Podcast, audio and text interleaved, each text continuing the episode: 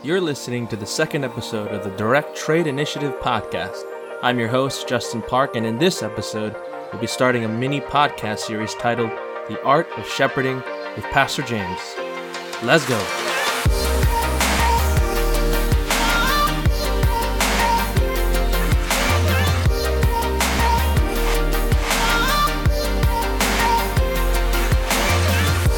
Hello and welcome to the Direct Trade Initiative podcast. I'm Justin Park, and today we'll be starting a mini podcast series titled The Art of Shepherding with Pastor James Kim.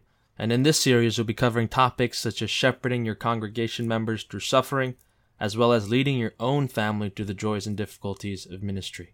I have the privilege today to introduce Pastor James Kim. He is the senior pastor at Jubilee Presbyterian Church in Irvine. Uh, he planted the church fifteen years ago and has been serving as a pastor in Southern California for over thirty years. That's a long time. Hello, Pastor James. Hi, Justin. I have the privilege of serving with him at Jubilee as the assistant pastor, so I thought it'd be nice to start a, a mini-series on the topic of shepherding. And the main question we want to tackle in this mini-podcast series is, how can pastors return to reclaiming this art of shepherding at the church, with your congregation, but also at home? Uh, with your family. Um, so, but before we begin, why don't you tell me a little bit about the ministry you're doing at Jubilee? Well, ministry at Jubilee came out of a desire to see the next generation of, of Korean Americans step up and try to establish something that was a long time coming in need. Just for myself, seeing the state of the Korean American church and English ministries within those Korean churches, uh, working in that context for years, I learned to really appreciate the, the ministry of the first-generation Korean church, but also some of the limitations in regard to ministry to second-generation English-speaking Korean Americans and how effective they could be and what the next step might be in, in their growth. It just seemed to me that there was a, a great need for it, and so one thing led to another, and I was able to gain some support by our Presbyterian and others, and began trying to form a ministry that would stand alone as a, as its own ministry. And I had a vision that it wouldn't be just a Korean-focused ministry. It, it was challenged to me as I was thinking about it that it would include not only just Koreans, but anyone who would be willing to hear the gospel. I felt that uh, this kind kind of church at the time was needed, and uh, one thing led to another, as I said, and we began in uh, December two thousand two. Great. Wow, that's uh, that's quite a, a journey you've been on. It's been fifteen years. That's a, a long time. We'll see where God takes us. Um, so in this uh, mini-series, the first question I want to look at in this first episode is just the broad question of what is shepherding and uh, what is the basics? What are the basics of pastoral shepherding? Uh, so the first question, what, what would you say, Pastor James, is shepherding? What what does it mean when, when people hear the term shepherding? What is it usually, what, what's involved in it? Well, I guess the first thought is is just that image of a shepherd overseeing sheep. And it was meant to bring that imagery to mind uh, when Jesus was uh, beginning his ministry.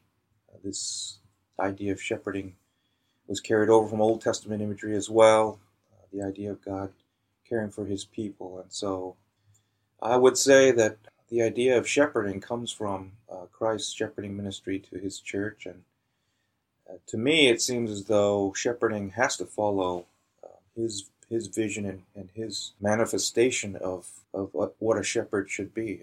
And, and so I think a pastor should be under shepherds, mimicking what Jesus, the true shepherd, is to his flock. And so it, it really has to flow from his, his ministry.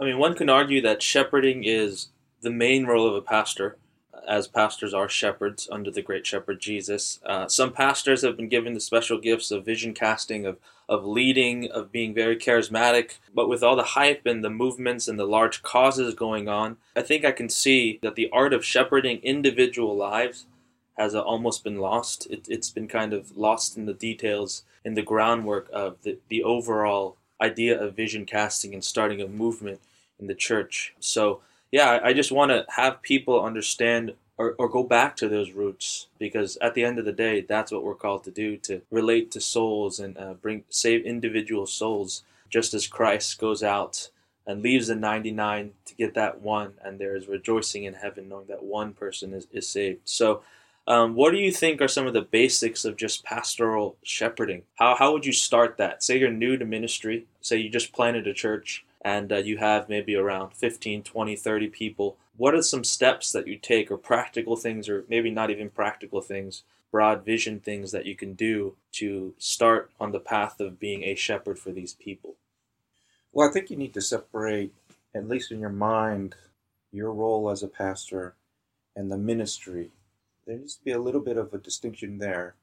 If you're thinking about yourself as a pastor and what your role is, I think some of the emphasis on more of the movement and leadership and vision casting, uh, to me, it seems related to just uh, Christ himself being at the same time divine as well as human. There is this dual aspect uh, in our minds as pastors, what we need to keep as sort of a balance. Um, that we don't get too caught up in the transcendence of God and, and the transcendence of Christ and leave behind his immanence, his his humanity. Maybe what you're pointing out, some shortcomings or the overemphasis on one, seems to be just a, a leaving behind of a little bit more of the thinking about Jesus' immanence. Uh, and I think to be a good pastor, you need to have both. You need to have that standard of God's word and truth and leadership, being on the side of, of the transcendent idea of Christ but and, and God, but at the same time we need to have this understanding that we are here to help God's people. We are his under-shepherds, and so we are the ones who have to understand God's people and identify. And that, that idea of identification, Jesus identifies with his people. Maybe that's where we need to start thinking a little bit more in terms of how to minister to God's people, of, of really identifying with them. Mm. Um, I, I think working with you for about six, seven months, I can tell that God has gifted you with the ability to shepherd. I think God has really given you a shepherd's heart. So when you first started the ministry, what are some practical things that you did to minister to people? I, I know back in the first generation, people did home visitations and things like that, and many people think that that's outdated and that people don't like that anymore. Um, is that something, one of the practical things that you did, and, and what are some more things that you have done? We have done pastoral visitations uh, with the session, elders and myself, over the years, getting to know people. Uh, and it, it is definitely a, a way to keep in contact with the people and get more intimate in terms of understanding their lives, their life context, especially when you go to their homes, you see how they live, where they live, uh, the, how the children Uh, behave in the home, uh, just the family dynamics. You're you're able to see things you don't see when they're at church, and so being in their homes is definitely an advantage in that in that sense, where you can see people in their in a more realistic context. However, even then, it's it's a little bit artificial. And uh, I know the first generation church uh, did that very regularly, and I guess after a, a while, if you do that regularly, people's guards seem to let down a little bit, but I haven't found it the primary way in, in ministering to people and, and getting to know them. Just um, inter- interacting with them at church and through different activities and, and serving together, I think that's been helpful for us as well. But I think um, visitations aren't the only way. You really do need to spend time with the people in other contexts as well. It seems as though nowadays having coffee with people and having meals seems to be, for me at least, the best way to really get to know people and, and see where they're struggling. And, and you just wait for those moments where they are comfortable enough to open up to you and, and begin to ask deeper questions about their life and what they're struggling with. How long do you think that process takes to build a relationship with someone um, enough where you can really, quote-unquote, start doing the work of a pastor in their lives and chipping away at, at some of the things that might ail them? Yeah, well, I mean, over the years, I've been in several ministries and, and moving from one ministry to another. There's always a transition period of about two, two and a half years where you're really trying to establish a rapport with people and, and gain their trust. It's not as though you're trying to gain their trust, but just in, in being there, they begin to see you more as their pastor and the one that they can trust to be there. And it seems to me over the years that real ministry, real fruit from the ministry, meaning not size of the church, but really your impact in people's lives, seems to take place around that two, two and a half year mark, where they begin to see you're here for a while, and uh, they've seen your character in action and, and in your words. And uh, when you minister to them and you, and you approach them, they can understand your role as the pastor, not only in a theoretical sense, but really in a practical sense. They see you as the one that's going to take care of them and who has some answers for them and some experience. So I would say it takes a little while to build that uh, trust and rapport. Uh, but of course, you, you hit it off with some people pretty well, pretty easily in the beginning. But generally, I would say that it takes at least that amount of time to really get into people's lives. So uh, our church is a little older. And uh, me, I'm twenty-seven, and coming into a church like this, we're one of the youngest families mm-hmm. here, or I think the youngest family here. And I've been called to be a pastor slash shepherd to these people. And I think a lot of young young people are, or this generation, find it hard to minister to people who are ten, fifteen, twenty, thirty, maybe even forty years older than us. So, so for me, sometimes I find it hard to minister to an eighty-year-old guy, because I'm not able to relate to them. In in the eighty-year-old's mind, when he looks at me, he sees just a kid who hasn't really gone through the, the perils of life yet. Um, what kind of advice and uh, wisdom would you give these young people who find, kind of find themselves in this pickle? Well, I could say the same for myself. I'm, I'm older than you, of course, uh, almost double your age, but I'm ministering to people who are twenty, thirty years older than me. And so I could say the same about myself as you say about yourself. Uh, it is difficult to minister to people who are older than you if you don't uh, see the standard of God's ministry to his people as as the one that sort of is the baseline. People are in different life circumstances and life stages no matter where you go, and you're never going to be able to match everyone's life stage and where you are. So if you're thinking that you can only minister to people in your own life stage or or at, or below, I think you're really limiting what God's grace can do in your own life as well as in the life of the uh, people in your, under your care. Uh, you learn from each other. I learn from those older than me, uh, not just by what they say, or, but I listen to their stories and I learn how they've endured this long in, the, in their uh, Christian walk, their walk with Christ, and Uh, I've learned how to temper myself in certain areas or challenge myself in, in other areas when I see some of the things that they've, they've accomplished or some of the wisdom that they have learned in their own lives. And, and for younger people as well, if I look down at them as saying they're younger than me, then it'll be pretty apparent that my, my attitude towards them is arrogant or sort of uh, insensitive. But I, I feel like I learn from younger people myself, and I think that's a part of being a member of the body of Christ. You are a member of the body of Christ, and you are situated in your particular area or, or place, but uh, you learn from those around you. And I would say as a young minister, you should never limit yourself and sell yourself short that you can't minister. It's God who's ministering through you. So you, again, with that idea of identification, you try to learn and talk to older your older members of your congregation. Hear their stories. Learn from their insights and mistakes and things like that. Uh, and I don't think you'd find it very difficult if you really think about identifying with God's people. And your ultimate goal is to help them understand the gospel.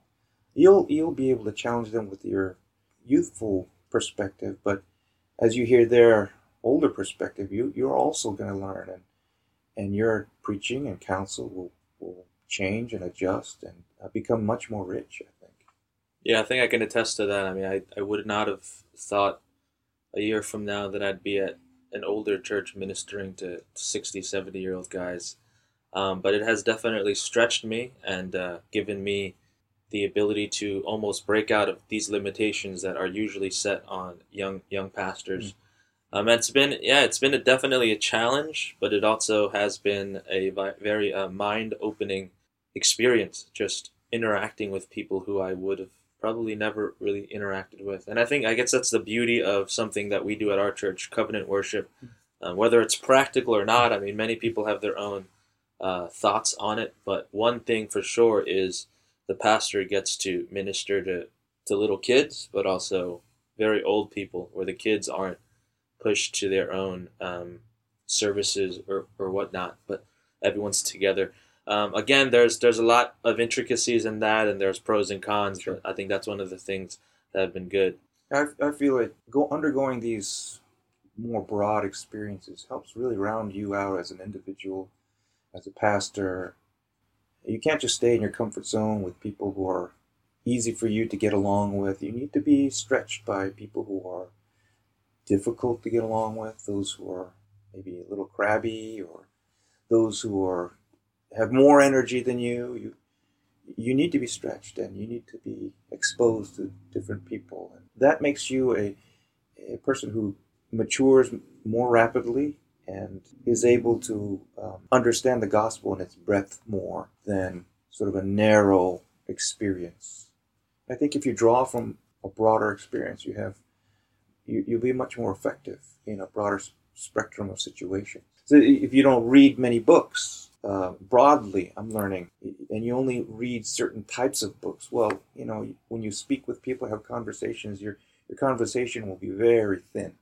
Uh, same with music. If you only have violins and you have no bass or uh, other instruments to, to round out, to fatten up the sound, then then the, the music is very shallow and, and uh, can be tiring for the ear. But when you have all these instruments together, all these different ranges of sound blended together, uh, it's just a much more rich and wonderful sound. And when you converse with people, being able to draw from history and theology, politics, and different things like that, it, it just helps you to, to be able to speak to a broader audience, and also for yourself to, to understand the breadth of the gospel for yourself. When we approach these, say, young young pastors, someone like me, when we approach these older members, whether, you know, however old, how much older they are, what do you think is the proper attitude to come before them um, in ministering to them as their pastor, but as someone so much younger? Uh, what kind of attitude should we have uh, when we come to them? I can imagine having an attitude of, of learning, wanting to learn from them, and, and wanting to hear hear their stories. But how do you balance that aspect of being their pastor while being younger? I think Paul addressed that uh, when he was giving instruction to the church about older men and older women, and younger men and younger women in the church, and and how the younger men should look up to these older men and respect them as their fathers. And I would say that that instruction is very helpful as a minister as well as just a Christian. You interact with people in your church that are older, older men, you, you respect them for uh, being able to endure this long and and the experiences that they've been through, and, and you ask them questions because they have some insight that you'll never have as a younger man just from studying theology. At the same time, you have the calling as their pastor, minister, to preach the gospel to them. So they, I think when I speak with older men in the church, they understand that you are the pastor, and they're able to give you that respect as the called minister of the gospel to, to them. So when it comes to teaching from Scripture, they will understand that and, and respect you in that. They will uh, give you the benefit of the doubt. Uh, when they hear something really off, then they'll they'll give you a look. But for the most part, they'll respect you as a, an officer that, that has been called to do that. Um, and so I, I would say that for for younger pastors interacting with older men in the church, look at it as an opportunity to learn and, and to broaden yourself and be able to experience through their life and through their stories some of the things that God can do and has done, and uh, to encourage you. Uh, last question. Um, for those people who are listening who aren't uh, leaders or, or pastors, what are some things that they could do, and maybe that you've experienced, that Uh, has made it a little easier uh, for you to be a shepherd of the church? I think uh, as as a lay person in the church, seeing the pastor as the one who God has called to preach and lead the church is, is one part that we need to keep in mind always. And so there is that that initial respect that you give them just by their office. Uh, I know there's this idea that you have to earn respect. In a certain sense, it's more of you need to retain respect, but respect could be given initially just because of the office. And so Pray for your pastor. Encourage your pastor. Help your pastor to have an easiest, the easiest time he can to, to do his ministry, because he's just a he's just a man. He's just a human being, and he has weaknesses. He has areas in his life that the gospel needs to penetrate and, and work its way out in, and, and so he does need encouragement and help to do his ministry. So I would say, as much as possible, try to help your minister do the best he can, because ultimately what you're doing is you're serving Christ by helping his called man, his called person, to help minister the church. And so if you're helping Christ's person to minister, you're helping Christ. Uh, you're helping the church. You're serving him. So seeing that as your calling as a as a person in the church, to help your pastor to do his best and, and to grow and, and to uh, learn how to minister well, I would say have that attitude. At the same time, of course, we can't lift them up on a pedestal and think they can do no wrong, or that they have no weaknesses. Of course they do, and so that's why we need to pray, ask for um, the Lord's help for them, uh, keeping them humble but as, as passionate as possible uh, in ministering the gospel. We need to assist, and there are certain things that pastors don't know. I have to admit that I don't know everything. I need help in, in ministering to people who are are struggling with cancer, or who are wrestling with uh, adulterous thoughts, or who are just struggling with, you know, teenagers who are hanging around with the wrong, wrong crowd. I don't know all those things. I, I don't have the best wisdom in terms of how to reach out to them and talk to them and, and help them. But as a lay person maybe who's going through that or who's experienced that right now, it's you're invaluable. So I don't think a pastor makes a good church. I think God puts a pastor in a congregation, and when his will is that they come together with the same desire to serve him, that pastor does his job well, the congregation does their job well, that's when you see a revival in the church, a, a real growth and a real love for uh, the ministry. When the people are captured with that idea of, I'm serving God here, and the Lord is serving me. So that's I think that's important. That's a lot of words of wisdom. I'm, I'm very uh, thankful for Uh, just your experiences and your insight. Um, I'm looking forward to many more episodes with you on this topic of shepherding. Thank you so much for joining us. Thank you for having me. See you next time.